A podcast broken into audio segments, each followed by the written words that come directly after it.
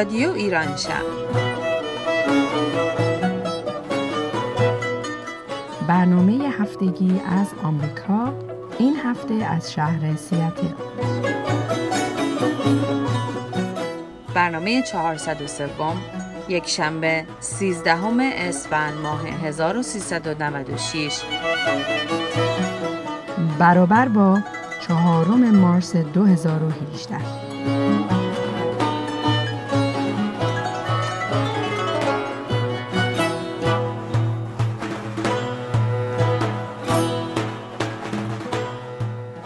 بهارا شور شیرینم برانگیز شرار عشق دیرینم برانگیز.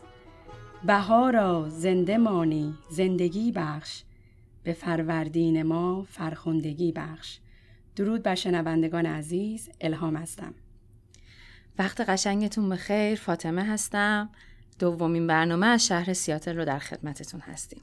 که در واقع برنامه 403 سومین برنامه در مجموع هست. به دلیل اینکه رادیو ایران شهر از سه نقطه آمریکا تهیه میشه. امیدوارم از برنامه قبلی که از بچه های لس آنجلس و اورنج کانتی بود خوشتون اومده باشه. برنامه بعدی رو هم دوستان ما از مریلند و واشنگتن دی سی و ویرجینیا در خدمتون خواهند بود. امروز هم که برنامه از واشنگتن سیاتل اجرا میشه. امیدوارم که ایام به کام باشه و آمادگی کامل برای بهار زیبایی که در پیش رو داریم داشته باشید. هممون سعی می‌کنیم برای بهاری قشنگتر آماده باشیم. هر کجای دنیا که هستیم برای خونه تکونی آماده میشیم. ایرانیایی که ساکن خارج از کشور هستن ممکنه این خونه تکونی رو دیگه انجام ندن ولی همه ما برای یه خونه تکونی قشنگ دلهامون آماده ایم اتفاقا اینو که گفتی فاطمه جون داشتم فکر می‌کردم خیلی یادته که فرشا رو آویزون می‌کردن کلی خونه تکونی می‌کردن. اینجا ما اصلا این کارا رو می‌کنیم. اصلا وقتش رو داریم ولی فکر کردن بهش خیلی قشنگه. فکر می‌کنم حداقل اگه فکر کنیم که ما این کارا رو می‌کردیم و یه کوچولو شروع کنیم خونه تکونی این سنت خیلی قشنگ رو می‌تونیم با خودمون بیاریم و ادامش بدیم اینجا. من یاد خاطرات بچگی میافتم که مادر بزرگم فرش آویزون می‌کرد و این جاروها و دسته های کوچیکو می‌داد دست ما. مجبور بودیم محکم بزنیم و خیلی خاطرات قشنگی بود با دوستان. توی حیات بازیایی که تو حوز می‌کردیم. قطعا همه دوستان هر کجای دنیا که صدای ما رو میشنون خاطرات مخصوص به خودشون از دوران کودکی یا نوجوانیشون جشنهایی که در ایران در دوران نوروز می‌گرفتن دارن و امیدواریم که دوست داشته باشن اونها رو با ما هم به اشتراک بذارن. بعد نیستش که فکر می‌کنم بعضی موقع راجع به تاریخچه ایران صحبت بکنیم یه مروری بشه همه اون مطالب قشنگ یادآوری بشه.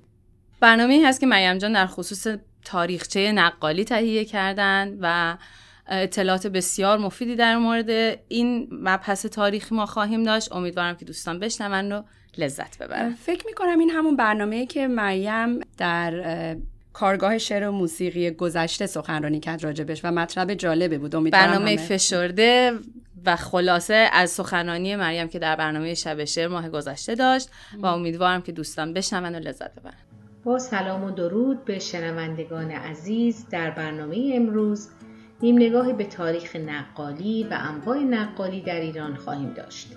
دقیقا نمی‌تونیم مشخص کنیم که نخستین زن و مرد نقال جهان چه کسانی بودن. اما اون چی که مسلم هست و طبق نگاره های تاریخی می‌تونیم به اون استناد کنیم این هستش که بشر به محض اینکه با خوندن و نوشتن آشنا شد و حرکت و مفهوم رو برای خودش ایجاد کرد و فهمید می‌تونیم بگیم که نقالی هم از همون زمان به وجود اومد. قبل از اینکه وارد بحث نقالی بشیم بعد نیست اشاره کنیم که سنت شفاهی در ایران باستان بسیار حائز اهمیت بوده. در ایران پیش از اسلام سنت به کتابت درآوردن آثار دینی و ادبی خیلی معمول نبوده. به طوری که این آثار سینه به سینه حفظ می شده و ثبتش رو لازم نمی دونستند و بجز اسناد دولتی و سیاسی و اقتصادی که روی چند و سفال نوشته ها بوده حتی خود اوستا هم قرنها سینه به سینه نقل می شده تا اینکه سرانجام در دوره ساسانی به کتابت در اومد و خلاصه اونچه که مهم بود از حفظ خوندن بود. همین توجه به روایت های شفاهی و داستان های حماسی باعث شد که کسانی چون فردوسی علاوه بر روایت مکتوب خداینامه از سنت شفاهی هم بهره ببرند. قدیمی ترین نوع نقالی که ذکر شده نقالی هستش که در مرگ سیاوش در بخارا انجام شد. پیش از اسلام انگارس در دربار ماد آزاده پنیاگر بهرام گور و فرانک جزو نقالان بودند. همسر فردوسی رو می‌تونیم به عنوان اولین زن نقال شاهنامه خان به حساب بیاریم. چون که در مقدمه داستان بیژن و منیژه هم به او اشاره شده. در قرن پنج نقالان کلا افسانه پرداز شدند و در قرن هفت با حمله مغول نقالی با افسانه های مذهبی مخلوط شد. در زمان صفویه با رواج روزخانی در واقع این نقالی ادامه پیدا کرد به صورت روزخانی تا اینکه در زمان قاجار کلا به قهوه خانه منتقل شد. بی تردید محدودیت های مذهبی که در اون زمان به وجود اومده بود در تاریخ نقالی بسیار تاثیر گذاشت و در دراز مدت موسیقی رو از نقالی حذف کرد. یک نوع نقالی به نام مولودی خانی بین زنان رایج می شد که به طور مخفیانه بود. و به حیات خودش سالها ادامه داد و فکر می کنم هنوز هم میده. نام نقال و نقالی از زمان قاجار در ادبیات فارسی کاربردی شده اما باید گفت که نقالی یک جریان فرهنگی هست که از زمان دور در جامعه ایران رواج داشته و حتی بعد از انقلاب هم به گونه های دیگر که در ادامه صحبتم به اون خواهم پرداخت مشاهده شده. اگر بخوایم به انواع نقالی اشاره کنیم یکی از بهترین منابعی که در اختیار داریم کتاب هنر نقالی در ایران از سهیلا نجم هست. ایشون برای نوشتن این کتاب و تاریخ نقالی منابع نوشتاری فارسی و غیر فارسی رو بررسی کردن. شامل سه دهه تحقیق هست. از سفرنامه ها دایرت المعارف تسکره قصه ها نمایشنامه ها و تومارهای نقالی و حتی پای صحبت نقالان نشستند و خلاصه در تدوین این کتاب از تمام اینها استفاده کردند. در این کتاب نقالی رو به چند دسته مهم تقسیم می‌کنیم. اولین نوع نقالی نقالی مذهبی هست که با مناقب خانی و مولوی خانی و روزخانی در زمان شیعه صفوی خیلی رایج بوده. نوع دوم نقالی منطقه‌ای هست که در واقع با این نوع نقالی حفظ فرهنگ فولکلور خیلی اهمیت داشته. و همینطور هنوز هم می‌بینیم این نوع نقالی در روستاهای جنوب ایران با پوشیدن لباسهای محلی انجام میشه تومار دفتری است محرمانه که در میان نقالان اهل فن رد و بدل می شده و بسیاری از فنون نقالی رو در اون دفتر می نوشتند و به یکدیگر می آموختند. فنی ترین نوع نقالی که در واقع در ذهن هر ایرانی هم فنی ترین نوع نقالی که در واقع در ذهن هر ایرانی هم با حماسه و شاهنامه خانی متبادر میشه نوع نقالی هست که به اون نقالی حماسی گفته میشه. در نقالی حماسی هم از تکنیک های شفاهی استفاده میشه و هم شگرد کلام نقال و تکنیک های بدنی و حرکتی اون همه با هم مهم هستند شکی نیست که شاهنامه بیانگر ارزش های والای انسانی هست و به قول دکتر خالقی شاهنامه یک کتاب نیست یک کتابخونه است و اسطوره های شاهنامه خوشبختانه در سالهای اخیر با دیدگاه های تازه‌ای مطرح شدن. به عنوان مثال شاهنامه از دیدگاه یونگ و در واقع نوع جدیدی از نقالی در بین مردم ایران رواج پیدا کرده و به اون نام نقالی مدرن نهادن. یک نکته مهم دیگه که باید به اون توجه کنیم این هستش که مادر هنرهای نمایشی در ایران نقالی هست. نقالی در ایران نیازمند تشکیل یک سنفه و خوشبختانه مرشدان نقال مثل مرشد ترابی و سایرین در این زمینه کوشش بسیار کردند و حالا خوشبختانه باشگاه نقالان در ایران داریم و بچه ها از سنین کودکی علاقه من به ثبت نام در این کلاس ها هستند و حتی از سال 74 که رسما گروه نقالان مدرن به سرپرستی خانم گردآفرید شروع شد شاهد فعالیت های هنری، آموزشی و پژوهشی اونها هستیم. این خانم گردآفرید هم در داخل ایران و هم در خارج از ایران برنامه داشتند و دارند. و از دیگر نقالان زن می‌تونیم به خانم مریم آخوندی اشاره کنیم که در موزه لوور پاریس نقالی بسیار عمیق و جالب و تاثیرگذار ارائه دادن که موجب تعجب ها شد. نقالی خوشبختانه در یونسکو ثبت شده و حتی اجرا شده و نکته مهم دیگه این که در نقالی مدرن یا جدید ما می‌بینیم که از اشعار شاعران معاصر مثل فروغ فرخزاد استفاده میشه و در واقع داستانگویی نمایشی. شاید بد نیست که اسم این کار رو بذاریم. خب مسلمه که حوصله بشر امروزی به خاطر سرعت از خوندن متنهای طولانی عاجزه. ولی با نقالی مدرن شاید بشه یک ادبیات جدید به مخاطبین عرضه کرد. و در عین اینکه بار فرهنگی و هنری داره کوتاه و مختصر هم هست. به هر حال امیدواریم که این سنت زیبا و قدیمی همچنان به حیات خودش ادامه بده و ما بتونیم شاهد برگزاری نقالی در سراسر جهان باشیم. با سپاس و تا وقتی دیگر. خدا نگهدار. خب کار قشنگ تحقیقی مریم رو هم شنیدیم. کارش خیلی جالب بود. خیلی اطلاعات خوبی بود برای همه فکر می‌کنم. من که دوست داشتم. آره برای من هم خیلی جالب بود که اولین زن نقال همسر فردوسی بود و تصور می‌کنم که چقدر جالب می‌تونه حس و حال فردوسی رو در نقالی هاش منتقل بکنه. برای من که خیلی اطلاعات جالبی من که حتما دوباره گوش میدم. واقعا اطلاعات جدیدی برای من بود. امیدوارم دوستان هم لذت برده باشن. بعد از اون حال هوای نقالی و سنتی که ما از فضای تحقیقی مریم جون گرفتیم. بد نیست به یک شعر سنتی و اصیل ایرانی هم گوش بکنیم. چیزی داریم؟ اتفاقا هست. یه موسیقی خیلی قشنگ. اسمش هست جان عشق از گروه ماهبانو شعرش از مولوی. آهنگساز مجید درخشانی و کارگردان ناصر پویش. گر جان عاشق دم زند آتش در این عالم زند. وین عالم بی را چون ذره ها بر هم زند. Bye.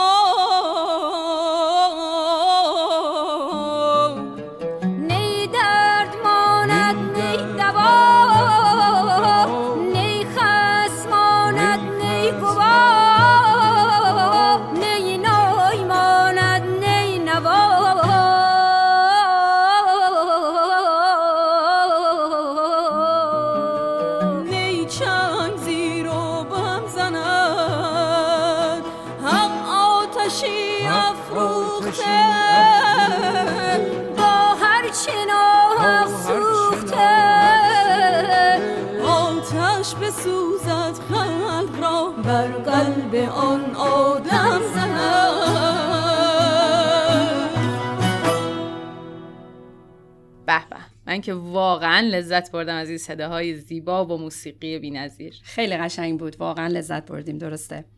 خب بریم برنامه بعدی رو بشنویم. اخبار ایران هست که امیر عزیز تهیه کرده و هواشی اون رو هم با اطلاعات بیشتری در اختیار ما قرار میده. بریم بشنویم.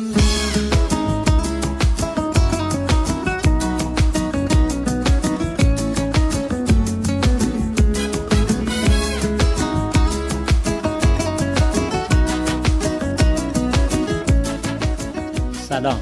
امیر هستم با فراتر از خبرها در خدمت شما. در خبرها داشتیم 29 بهمن 96 یک فروند هواپیمای ایتیار که از تهران آزم یاسوج بود بر فراز سمیرام سقوط کرد. این هواپیما 50 دقیقه بعد از پرواز از دید رادار محو شد و به گفته یک مقام مسئول با برخورد با کوه دنا در 120 کیلومتری سمیروم متاسفانه تمامی 60 مسافر و 6 خدمه هواپیما از جمله کودک کشته شدند. رادیو ایران شهر به همه بازماندگان عرض تسلیت و همدردی دارد. از زمانی که ایران نخستین تأسیسات هوانوردی خود را گشود، سانحه های متعددی گاه ناگاه گریبانگیر این صنعت گردیده و امروزه این صنعت در ایران یکی از بالاترین میزان وقوع حوادث را در جهان داراست. از دلایل ارائه شده برای تحلیل میزان بسیار بالای تعداد سوانه هوایی در ایران می توان تحریم اقتصادی غرب علیه ایران، استاندارد خلبانان و کنترل کیفی آنان، ضعف در عمل به معیارهای ایمنی هواپیماها، خطاهای انسانی و سوء مدیریت و برنامه‌ریزی نادرست دانست. بر اساس آمار شبکه ایمنی هوانوردی ایران 1530 سانحه هوایی در میان هواپیماهای ایران رخ داده است که بین 50 تا 70 سانحه آن مرگبار بودند. چهل حادثه هوایی از سال 1944 میلادی تا انقلاب ایران در سال 57 ثبت شده است. پس از انقلاب سال 57 بیش از 1400 نفر جان خود را در سوانح هوایی ایران از دست دادند. سقوط هواپیمای ایرباس A300 در پرواز 655 ایران ایر به وسیله ناو جنگی وینسنس آمریکا در خلیج فارس هشتمین حادثه هواپیمایی در دنیا از لحاظ تعداد مسافرین کشته شده می باشد که تمام 290 سرنشین آن کشته شدند. دیوان عالی آمریکا با مصادره الواح هخامنشی مخالفت کرد. دیوان عالی ایالات متحده در حکمی با درخواست مصادره الواح حقامنشی برای پرداخت قرامت به قربانیان آمریکایی انفجار انتحاری 1997 میلادی در بیت المقدس مخالفت کرد. این الواح باستانی در دهه 1930 به آمریکا قرض داده شدند و از آن زمان تا کنون در دانشگاه شیکاگو و برای تحقیقات دانشگاهی نگهداری می شود. برخی از قدیمی ترین کتیبه های گلی جهان در میان این الواح است. تصمیم روز چهارشنبه 21 فوریه 2018 دیوان عالی آمریکا امکان دریافت قرامت از راه مصادره آثار فرهنگی را برای شاکیان پرونده های مشابه دشوار می کند. تصمیم عالی ترین نهاد قضایی ایالات متحده با هشت رأی موافق بدون مخالف گرفته شد. یکی از قضات دیوان عالی در این رأیگیری شرکت نکرد. گروه موسیقی سرشناس آلمانی شیلر به سرپرستی کریستوفر وندیلن در تهران به روی صحنه می رود. گروه شیلر که اواخر آذر ماه در تهران حضور پیدا کرده و پنج شب متوالی به اجرا پرداخته بود چهارشنبه 9 اسفند 28 فوریه برای دومین بار برای دیدار با مخاطبان ایرانی وارد ایران شد گزارش سایت خبری و تحلیلی موسیقی ایرانیان گروه شیلر به سرپرستی کریستوفر وندیلن در تاریخهای 13, 14 و 15 اسفند با اجرای قطعاتی جدید و قطعه برلین تهران به روی صحنه می رود تا با حضور نوازنده گیتار الکتریک اجرای متفاوت را برای مخاطبان ایرانی رقم بزند. او در مورد اجرای اسفند خود در تهران توضیح داد آهنگ های جدیدی را اجرا خواهیم کرد که در کنسرت قبلی برای مخاطبان اجرا نشده بود. همچنین آهنگ جدیدی با نام برلین تهران را برای ایران ساختم و برای نخستین بار آن را به اجرا در خواهیم آورد. بندیلن افسود در کنسرت قبلی متوجه شدم مخاطبان ایرانی با قطعاتی که ریتم تندتری دارد احساساتی تر می شوند و برایشان جذابتر است و همین دلیل قطعاتی با ریتم تند را انتخاب کردم تا هواداران با رضایت سالن کنسرت را ترک کنند برای اطلاعات بیشتر می توانید به سایت musiciranian.ir مراجعه فرمایید. و اما خبر آخر. خبری قدیمی اما شنیدنی درباره باز تولید آب از مه. بزرگترین پروژه برداشت آب از مه به وسیله حصار توری در مراکش انجام می شود.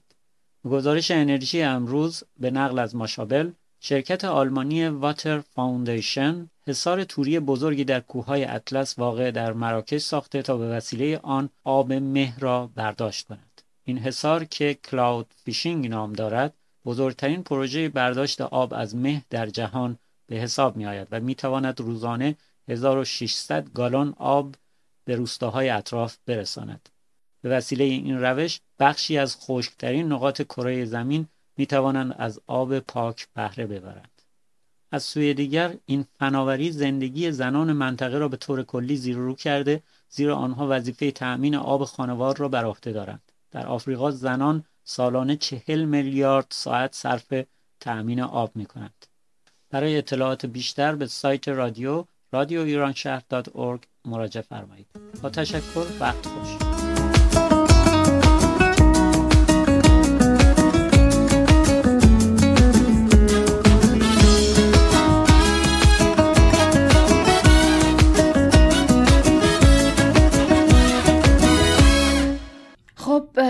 خبر ناراحت کننده ای که در مورد سقوط هواپیما داشتیم همچنان بسیاری از هموطنان عزیز ما رو غمگین و ناراحت کرد که باز هم تسلیت میگیم. ولی اینجور اتفاقها بهمون میفهمونه که چقدر ارزش زندگی زیاده و چقدر زمان ما با ارزش و کوتاهه و وقتی برمیگردیم بهش نگاه می‌کنیم که چه زمانی رو گذرونیم و چه زمانی در پیش داریم می‌فهمیم که ارزش لحظه هامون چقدره. دقیقا درسته و اینکه واقعا قدر اون لحظه ها رو بدونیم قدر همدیگر رو بدونیم. واقعا برای مسائل کوچیک بی خودی ناراحت نشیم و واقعا فکر کردن به هموطنانمون هم خودش مهمه که حداقل کاری اگر دستمون بر نمیاد در غمشون شریک باشیم و اگر بتونیم حتی با حرف اینها رو آروم بکنیم تنها کاریه که دستمون برمیاد این کار رو انجام بدیم. از ارزش لحظه ها حرف زدیم. برنامه خیلی جالبی داریم که فریدون عزیز تهیه کرده. از شناخت خودمون شناخت دنیای اطرافمون صحبت می‌کنه و برنامه بسیار جالبی امیدوارم دوستان هم لذت ببرن. بریم بشنویم. بریم با هم گوش بدیم.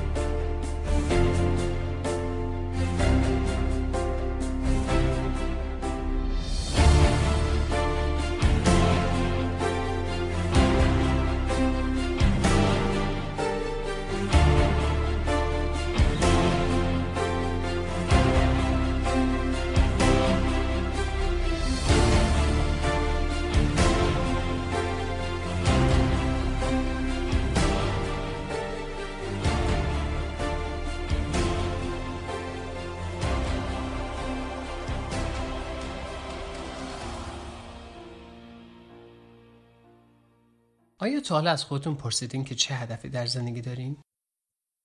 هر کسی که در زندگی خودش هدفی تعیین نکرده باشه یه روزی به این پرسش ها می‌رسه و این پرسش ها رو از خودش می‌پرسه هدف این برنامه اینه که یه وسیله به شما بدیم که با اون بتونین راحتتر به هدف زندگیتون برسین بزنین برنامه رو با چند سوال شروع کنیم آیا شما از اون دسته افرادی هستین که هدف مشخصی در زندگی دارن؟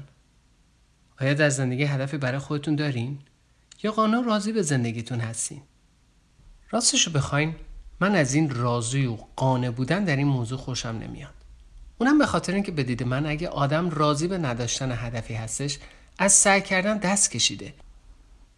فرض بگیریم سوار اتوبوس میشین و راننده شروع می‌کنه به رفتن و بعد از چند دقیقه راننده اتوبوس میگه خب داریم میریم ببینیم به کجا می‌رسیم آیا شما در این موقع هیچ اطمینانی به اون راننده پیدا خواهید کرد نمیپرین بالا ازش بپرسین که اصلا می‌دونه کجا داره میره. حاضر هستیم وقت خودتون رو به یه همچین راننده ای بدین؟ بدون هدف در زندگی ما فقط امیدوارانه زندگی می‌کنیم. جالب اینه که خیلی از مردم هدف برای زندگی خودشون تعیین می‌کنن ولی بعد از چندی هدفشون رو ول می‌کنن. چرا زندگی بی هدف رو قبول دارن؟ دلیل اصلیش هیچ چیزی جز تعهد و قرار با خودشون داشتن چیز دیگه ای نیست. یعنی فقط مایل به این هستن که یه هدفی در زندگی داشته باشن ولی هیچ تعهدی به دستیابی اون هدفشون ندارن. مایل بودن و تعهد به یه کاری دادن خیلی فرق دارن. سوال اصلی اینه که آیا می‌خواین از اون دسته آدما باشین که بیشتر پول در میارین یا برای جامعه مفیدتر هستین یا از زندگیتون لذت بیشتری می‌برین و یا فقط امیدوارین که عاقبت خوبی داشته باشین؟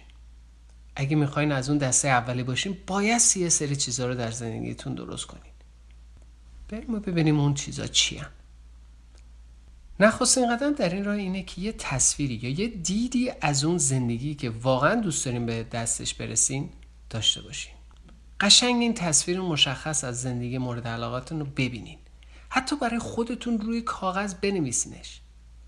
قشنگ طوری بنویسین که بتونین اون رو با چشمای بسته تصور کنین. از اینکه هدف بزرگی در زندگی دارین نترسین. حتی شاید هدف زندگیتون یا این تصویر از زندگی مورد علاقاتون شما رو بترسونه. ناراحت اون نباشین. هدف بایستی بزرگ باشه. بیشتر اوقات اون چیزی رو که ما واقعا می‌خوایم اینقدر غیر مقایسه رو بعید به نظر می‌رسه که ما رو میترسونه. ولی دقیقا همونطوری هم هستش که باید باشه. شاید ترس شما از اینه که وسط را شکست بخوریم. یا اینکه به شرمندگی بیفتین یا از اینکه وقتتون تلف میشه بترسین یا از اینکه ندونین بترسین یا حس بیارزشی به دستتون بده یا اینکه شاید حس کنید شاید حس بدی بعدش بهتون دست بده یا حتی شاید از پیروزی و موفقیت بترسین یا از تنها شدن میترسین. زیادی تجزیه و تحلیل نکنین. ترس داشتن نرماله. حتی خوبم هست. حالا به جاش فکر کنین که چرا اون هدف رو می‌خواین داشته باشین. دلیل اینکه به اون چرا برسین اینه که رسیدن به اون دلیل و چرا شما رو وادار می‌کنه بیشتر رو اون دلیلتون کار کنین. بایستی بتونین پاسخگوی این باشین که چرا بایستی به هدفتون برسین. آیا به خاطر اینه که می‌خواین در جامعه به جای و مقام برسین یا اینکه برای آینده بچه هاتون مهمه؟ یا شاید می‌خواین به این دنیایی که درونش هستین کمک کنین و مفید باشین؟ یا شاید حتی بهتون وحش شده. دونستن این چرا به شما انگیزه میده. دونستن این چرا شما رو در اون دسته اقلیت می‌ذاره که شانس بیشتری به رسیدن به هدفهاشون دارن. پیدا کردن اون چرا شاید زمان ببره. ناراحت اونش نباشین. خودتون رو عذاب ندین. ما در اینجا به پیدا کردن اینکه چطوری اون چرا رو پیدا می‌کنیم نمی‌پردازیم. ولی راههایی هستش که به آدم کمک می‌کنه اونا رو پیدا کنیم. حالا حتی با پیدا کردن اون تصویر زندگی و هدف زندگیتون و اون چرا کار به اینجا به پایان نمی‌رسه. تازه سر کاره. تازه 80 درصد کار بعد از اینکه هدف زندگیتون اون چنا رو پیدا کردین تازه شروع میشه. اینجاست که بایستی پرسش بعدی رو پاسخ داد. اونم اینه که چطوری؟ یعنی چطوری بایستی به هدفتون برسین؟ شما بایستی برای به هدفتون رسیدن استراتژی و تاکتیک های مشخصی رو تعریف کنین. استراتژی یعنی شما چی کار می‌خواین بکنین و تاکتیک یعنی چطوری. اونا هم بایستی زمان بندی شده باشن وگرنه هیچ ارزشی ندارن. یعنی بایستی راننده اتوبوس زندگی خودتون بشین که هم می‌دونین کجا می‌خواین برین و چطوری و هم کی. وقتی راه یافتن هدفتون رو تعریف کردیم قدم بعدی برای یافتن هدفتون اینه که طرز فکرتون هم با اونا یکی کنین تا پشتیبان یارتون باشن.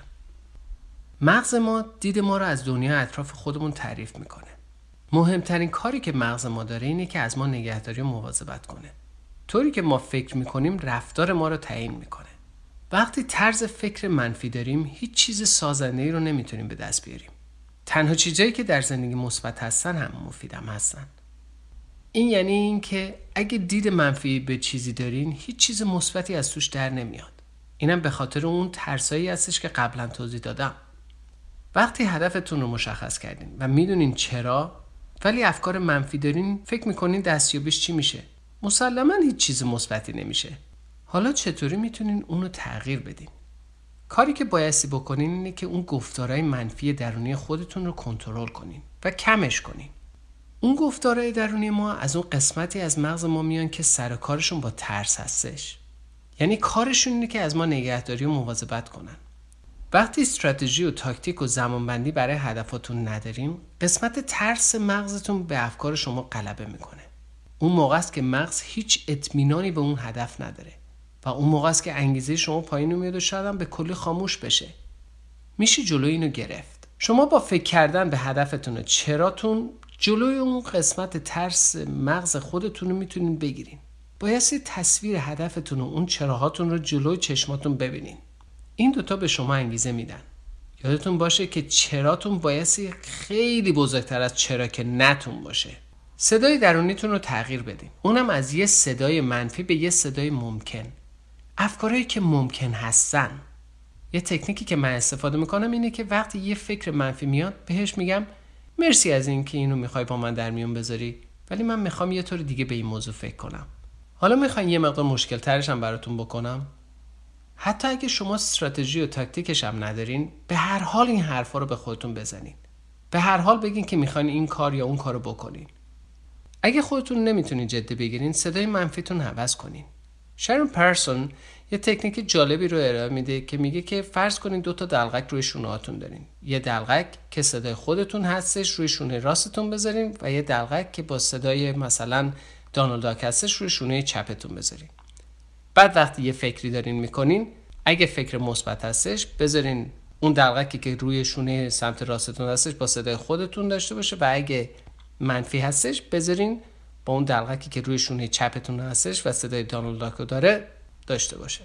برای مثال اگه بیایی دارین در مورد یه چیز فکر می‌کنین بگین که خب من می‌خوام این چیز رو درست کنم. دلغک دست چپی میگه ها چطوری می‌خوای درست کنی؟ پولشو نداری نمی‌تونی که. دلغک راست برمیگه خب کار می‌کنم پولشو در میارم. دلغک چپ میگه خب چطوری شرم میگه که بعد این تکنیک بعد از چند وقت اون دلغک که صدای منفی داره رو یه طوری می‌کنه که آدم اصلا دوست نداره دیگه بهش گوش بده. به نظر من این تکنیک جالبی خودم استفاده نکردم ولی دوست دارم امتحانش بکنم. بعد از اینکه شروع کردی اون صدای منفی درون خودتون رو کنترل کردین از خودتون سوالهای معنیدار بکنین. برای مثال از خودتون بپرسین برای اینکه به هدفم برسم چه چیزایی نیاز دارم یاد بگیرم؟ کمک چه کسی رو می‌تونم بگیرم؟ چه کاری بایستی بکنم؟ چطوری هدف بزرگم رو به هدفهای کوچیک کوچیک کوچیک تبدیل بکنم که بتونم اونا رو یکی یکی و بهشون برسم؟ به خودتون نیرو بدین تا به اون طرفی که هدفتون هست قدم بردارین. حالا شاید شما برگردین بگین این چیزایی که میگی گفتنش ساده است. درسته. کسی نگفته که سخت نیستن. ولی شما با برداشتن این قدم ها می‌تونین به یه زندگی پرمعنا برسین. باید قدمش رو وردارین و زحمتش رو بکشین. اینو بدونین که میشه زندگی هدف داشت. امیدوارم از این برنامه خوشتون اومده باشه و دیگه وقت شما رو نمی‌گیرم. هر جا که هستین خوش و خورم باشین. خدا نگهدار شما.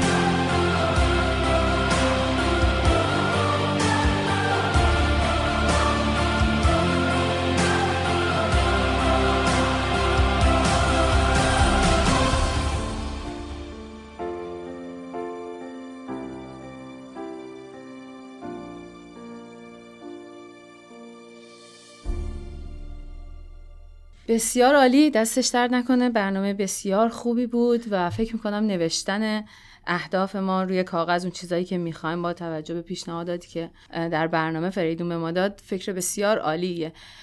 من شنیدم که فریدون کتابی هم داره. الهام جان می‌تونی یه مقدار در این مورد بر ما توضیح بدی؟ حتما. اتفاقا با فریدون صحبت کردم. فریدون تفرشی کتاب جالبی نوشته. اسمش هست Treaties Have Table. و جالبه که من نمی‌دونستم تریتی اسم فارسیه. و یه دختر کوچولویی که هفسین خودش رو درست کرده. هدفی که فریدون از این کتاب داره اینه که میگه که خیلی کتاب خوبی برای بچه هاست کمک می‌کنه به والدین که در واقع با بچه ها ارتباط برقرار کنن و اینکه بهشون هفسین رو نشون بدن چی هست. و جالبی این کتاب اینه که هم فارسی نوشته شده و هم به قول خودمون فینگلیش یعنی با حروف لاتین فارسی انگلیسی نوشته که کاملا بچههایی که اینجا بزرگ شدن و نمی‌تونن فارسی بخونن بتونن این رو بخونن. خیلی خیلی کتاب خوبیه. فریدون درآمدی رو که از فروش این کتاب در میاره خودش استفاده نمی‌کنه. همه رو اهدا می‌کنه به یه سازمانی اسمش هست operationsmile.org اینا مال بچه هاییه که به دنیا میان. ما فکر می‌کنم بهشون میگیم لب شکری لباشون یه مقدار ناراحته. و هر 240 دلاری که در واقع داده میشه به این سازمان یک بچه می‌تونه جراحی بشه. و تا حالا از فروش این کتاب هشت بچه تونستن جراحی بشن. چقدر خیلی خوب. خیلی عالیه. پس پیشنهاد می‌کنم دوستانی که شنونده برنامه ما هستن هم کتاب رو خریداری بکنن که بتونن کمک کننده در این حوزه هم باشن. حتما. اتفاقا می‌خواستم بگم که کجا می‌تونن خرید بکنن. مرسی که گفتی فاطمه جان. این کتاب روی وبسایت www.alala.com e y l a l a .com هستش و می‌تونن از آمازون هم خرید بکنن. ولی فکر می‌کنم وبسایت خیلی راحت تر و بهترم هست. کتاب قشنگ یه تر در واقع نقاشی که کشیده شده از گوستاو گوتیرس هستش. یه دختر کوچولو رو نشون میده که یه کاسه سمنو دستش داره از اون کاسه می‌خوره و امیدوارم که همه مردم این رو بخرن. 15 دلار هستش و اون بچه های کوچیک نازنین رو ما بتونیم ساپورت بکنیم. خود من به عنوان یه مادر حتما دلم می‌خواد برای بچه‌م اینو بخرم. و استفاده کنم و سعی کنم سنت هامونو حفظ بکنم براش. دست فریدون درد نکنه. واقعا. برنامه بعدی ما اخبار شهر سیاتل هست. می‌دونم خیلی از شنونده های ما ممکنه از شهر سیاتل نباشن و از هر جای دنیا به اخبار ما گوش بکنن. ولی به هر حال دورور ما هم تو این شهر کوچیک اتفاقاتی میافته که شاید بد نباشه. بشنویم. پس بریم با هم گوش بدیم.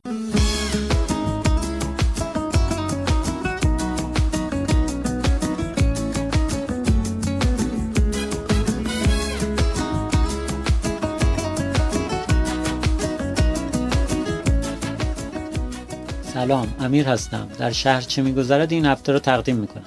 قصه گویی به فارسی. اگر علاقمند هستید فرزندتان به قصه های شیرین فارسی گوش دهد روزهای جمعه کتابخانه کرکلند را از دست ندهید. گروه Seattle Persian Story Time روزهای جمعه هر هفته در کتابخانه کرکلند برای بچه ها قصه می‌گوید. همچنین این گروه روز جمعه 17 مارس جشن کوچکی به مناسبت سال نو در کنار سفره هفت سین در کتابخانه کرکلند برگزار می کند.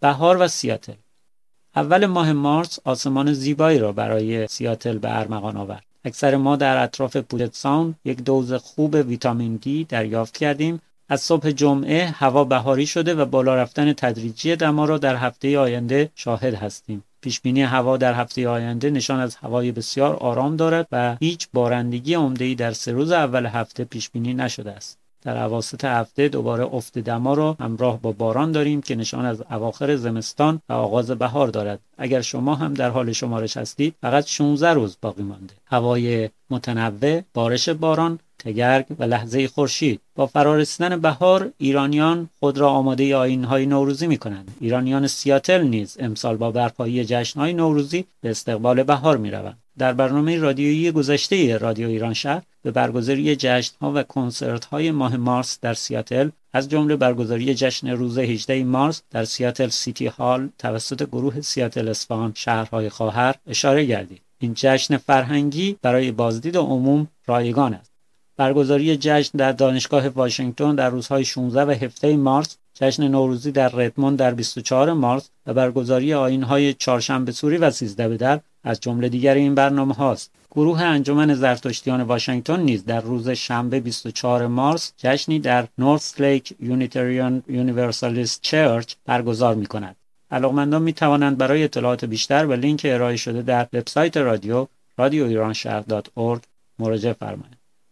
امیدوارم که فرصت داشته باشید و از لحظات فرح بخش بهاری استفاده لازم را ببرید. با تشکر وقت خوش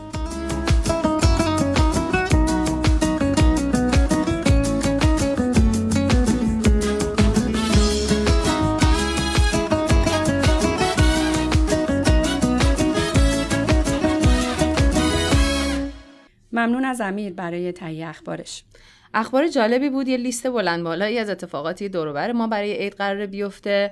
نزدیکترین برنامه که داریم چیه؟ نزدیکترین برنامه که داریم فاطمه جون جمعه هفته دیگه نهم مارچه. برنامه نوروزیه که در بلویو کامیونیتی کالج اجرا میشه. و برنامه های متنوعی دارن. برنامه فرهنگی غنی هست. یکی از کسانی که توی این برنامه میاد معاون فرماندار ایالت واشنگتن آقای سیروس حبیبه که همه برنامه جالبی باشه. برنامه جالبی رقص های فرهنگی هنری داریم آواز داریم دیجی داریم. برنامه بسیار خوبیه. امیدوارم که مردم برن و منم که از این برنامه لذت می‌برن و می‌تونن این برنامه رو روی وبسایت ببینن. اسمش هست BCPA Third Annual Nowruz Celebration و همه جا توی فیسبوک این برنامه گذاشته شده. امیدوارم که همه لذت ببرن. بسیار هم برنامه بعدی ما یک برنامه بسیار جالب هست که قسمت دومش رو می‌خوایم بشنویم سفرنامه کلرادو که بخش اولش دو هفته پیش در اولین برنامه رادیو ایران شهر شنیدیم. فکر می‌کنم همون برنامه که محشید جان خودش رفته بود کلرادو و این برنامه قشنگ و تهیه کرد. گوش دادم خیلی برنامه قشنگی بود. درسته. بریم بشنویم. سفرنامه کلرادو قسمت دوم.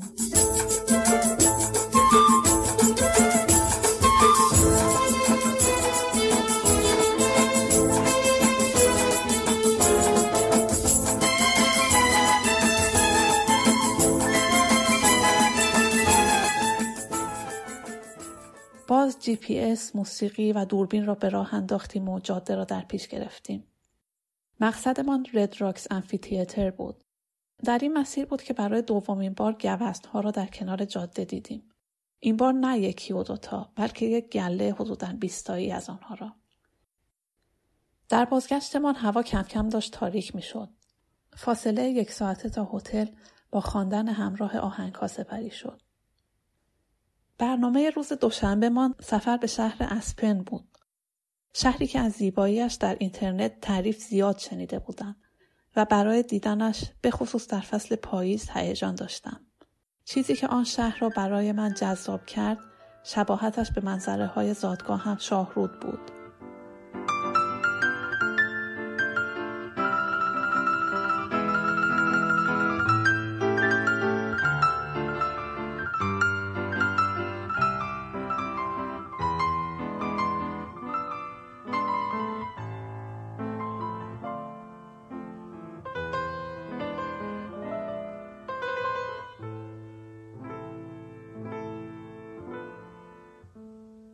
به شهر رسیدیم. ساعت یازده و نیم بود و تا زمانی که وقت نهار برسد از پارک جان دنور سنکتوری دیدن کردیم. ابتدای پارک یک زمین چمن وجود داشت که با آفتاب گرم صبح پاییزی لطافت خاصی به خود گرفته بود. دلم می‌خواست نهار را میآوردیم روی چمن میخوردیم و همانجا چرت می‌زدیم. در این سفر سه بار فروشنده ها از ما پرسیدند که کجایی هستیم. سوالی که در سیاتل، اورگان یا کالیفرنیا به ندرت باش مواجه می شدیم. خانم فروشنده رستوران هم پرسید. ایران را چیزی شبیه نیدل شنید و تلاش من برای تصحیحش هم مورد توجه قرار نگرفت. گفت که نمی‌داند نیدل کجاست اما دوست دارد به جاهای مختلف سفر کند. بعد از نهار راهی مارون بلز شدیم. رودخانه محصور شده در بین کوهها و درختها با دورنمای از کوههای پوشیده از برف. منظره رودخانه ها و درختها و کوهها خیره کننده بود و راه رفتن در کنار رودخانه شعف انگیز. ساعت چهار بعد از ظهر روز سوم به هتلمان در شهر اسپن وارد شدیم. در و دیوار راهروهای هتل و اتاق ما با عکسهایی از اسکی و چوبهای اسکی قدیمی تزین شده بود. این هتل و کل این شهر منزلگاهی بود برای اسکیبازان. صبح روز بعد از همان جاده زیبای Independence Pass به شهر Twin Lakes برگشتیم. مقصد اولمان قله پایکس در نزدیکی شهر کلرادو اسپرینگز بود. شاید دلرباترین جاده را در این مسیر دیدیم.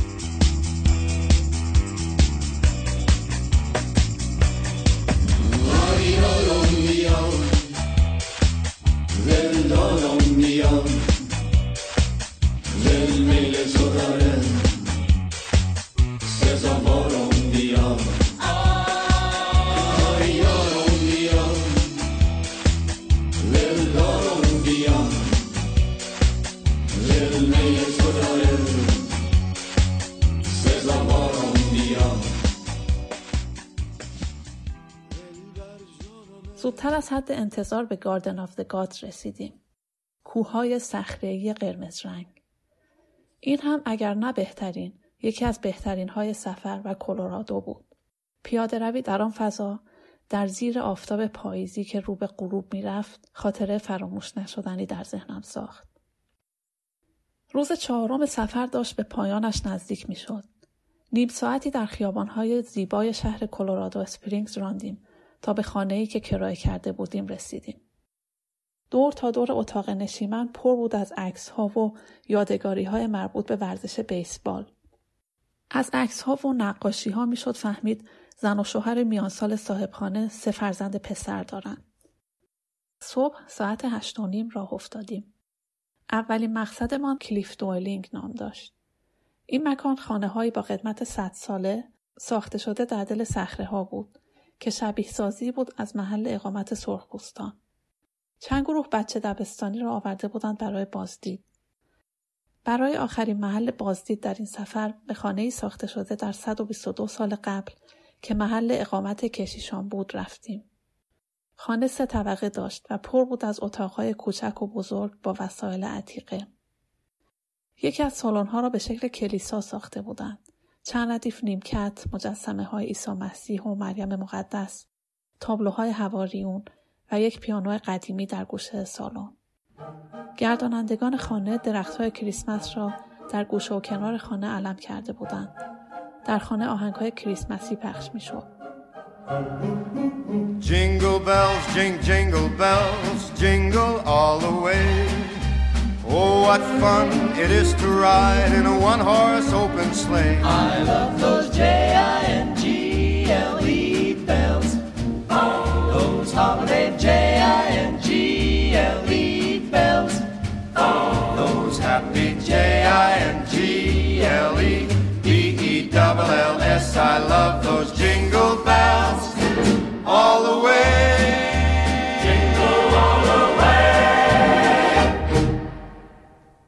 یک ساعت و چهل دقیقه تا فرودگاه و محل پس دادن ماشین فاصله داشتیم و یک ساعت و سی دقیقه زمان.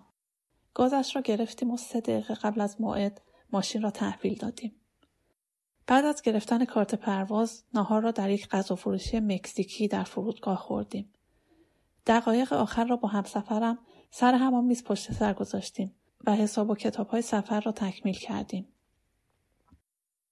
برای بازگشت به خانه اوبر گرفتم. اوبرهای این مسیر همگی ماشین های تویوتا هستند با رانندگان مسلمان آفریقایی. راننده جوانی سیاه چرده بود با نام زک.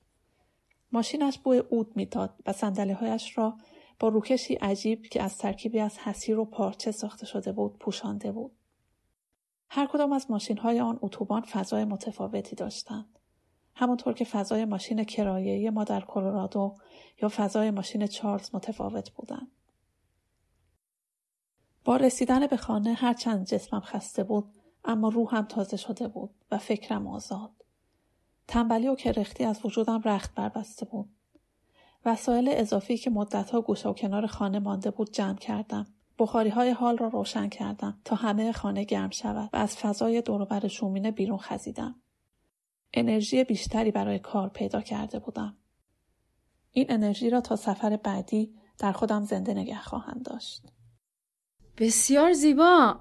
غرق در اون فضای توصیفات جالب هتل ها و خانومی که نمی‌تونست کلمه ایران آره رو خیلی جالب توصیف. کنه شدیم. ممنون از محشید عزیز برای این سفرنامه جالب. خب به انتهای برنامه نزدیک میشیم. بد نیست راه های ارتباطی ما رو بدونید. الهام جان می‌تونید یه مقدار اطلاعات در مورد این موضوع حتما. مرسی که شنونده برنامه ما بودین. اگر دوست داشتین با ما همکاری کنین و یا اگر دوست دارین نظراتی بدین اگر دوست دارین وبسایت رو ببینین.